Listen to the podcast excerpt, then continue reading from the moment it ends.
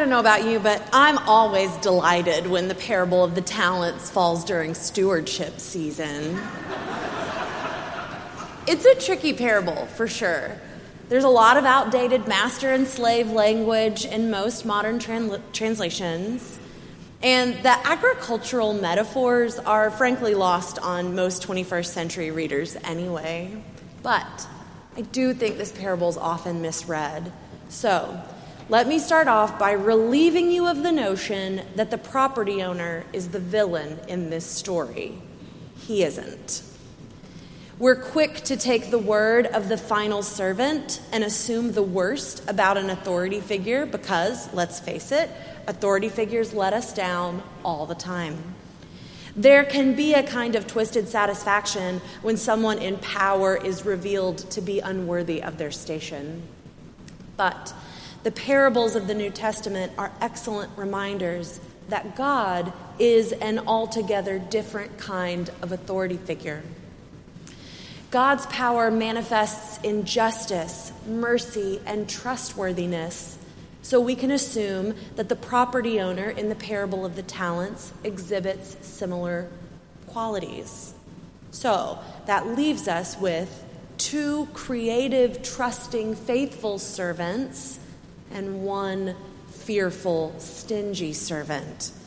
And in stewardship season, no one wants to be exposed as the fearful, stingy servant. You see, this parable is about sharing, but not just in the way we might think. We know that access to resources across socioeconomic lines is an important part of a thriving community. We know that we're called to help those who are less fortunate than we are. But the parable of the talents does not mention debts or labor or the poor or any of the usual signs that Jesus is teaching us about social justice. Instead, the property owner chastises his stingy servant for not taking the opportunity to grow and spread the treasure he'd been given while the faithful servants grew his wealth and were thus welcomed to share in it. The kind of sharing celebrated in this parable goes beyond equitable access. It makes everyone's lives richer. This is exciting, but the calculus is tricky. Perhaps some of you have seen the trend going around the internet called girl math. I'll give you some examples. If I add enough items to my cart to qualify for free shipping, I'm actually saving money. Or, if I buy this treat with cash, my bank account won't change, so it's actually free. Or, a personal favorite of mine, if I planned to purchase something today but I didn't, my spending budget has just doubled for tomorrow. This is girl math. The numbers may not add up, but the emotional logic sure does. I would like to propose that the parable of the tenants, of the talents, not unlike the feeding of the 5,000 from five loaves of bread, taps into kingdom math. Spreading a finite amount of resources equitably across a community is an admirable notion. But an abundance that once released and shared will grow exponentially for everyone. Well, that's kingdom math. The numbers may not add up, but God's joy and truth are there. Let's look at how it plays out in the Old Testament today. Our story is about my girl, Deborah. Deborah conducted all her business from her favorite shady spot under a palm tree. She has always reminded me of my godmother, who used to conduct all her business from a Motorola bag phone in her car in the late 90s. Deborah was a brave warrior, a wise leader, a true feminist, and she understood the value of sharing. In this morning's passage, she, she summons Barak and offers him a mission, a military feat that will win him great fame and fortune. This is where the lectionary stops, but I'll fill you in on what happens next. Barak is hesitant to accept the mission. He asks Deborah to accompany him, not to do his dirty work for him, just for moral support. Deborah is willing, but she warns Barak that when we share things like the weight of battle or its glory, they don't belong to us anymore.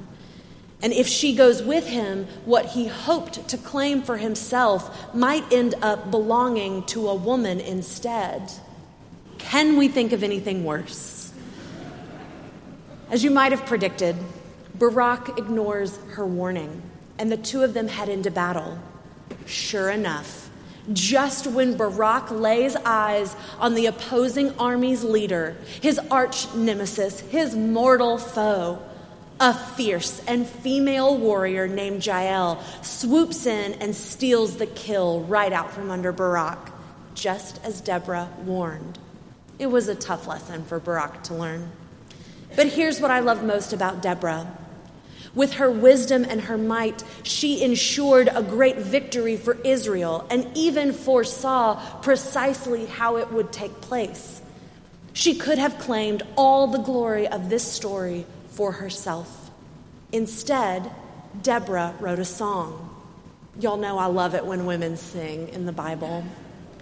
Deborah wrote a song about her victory and about the Israelite people and about Barak and about Jael.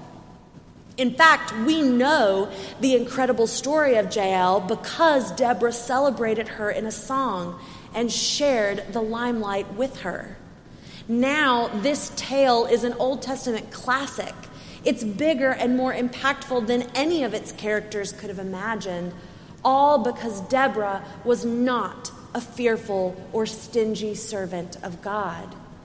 The powerful truth in the story of Deborah and the parable of the talents is that when we share what we have, it doesn't matter the amount, the very act of sharing causes our physical and spiritual abundance to grow. That's kingdom math. So, what if we applied this kingdom math to stewardship season? Yes, we need a certain amount of money pledged and given every year to keep our building in good shape and our personnel provided for. Yes, we hope that those of us who have more to share will do so in order to help cover for those of us who do not have as much to share. Yes, we realize there is no shortage of good causes and other places to put our money, and finding the right balance can be complicated.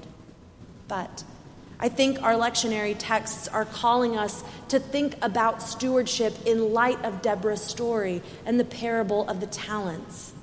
If we share what we have with Christ Church, our time, our talent, our money, perhaps a little limelight or some glory or an accomplishment, maybe even a compliment, an idea, or a ride home. If we share these gifts, we will find that not only does Christ Church have everything it needs, we actually have more physical and spiritual resources than we ever thought possible. In our family worship service earlier today, side note, we told a slightly different version of today's gospel. We called it the parable of the glittery stickers. It went as well as your imagining. I think that children understand the kingdom math of sharing better than we do. And so, as we finish out stewardship season and approach the holiday season, all in the midst of master planning season, I hope we can look to stories like Deborah's, stories like the parable of the talents, to keep us centered on the joy of sharing.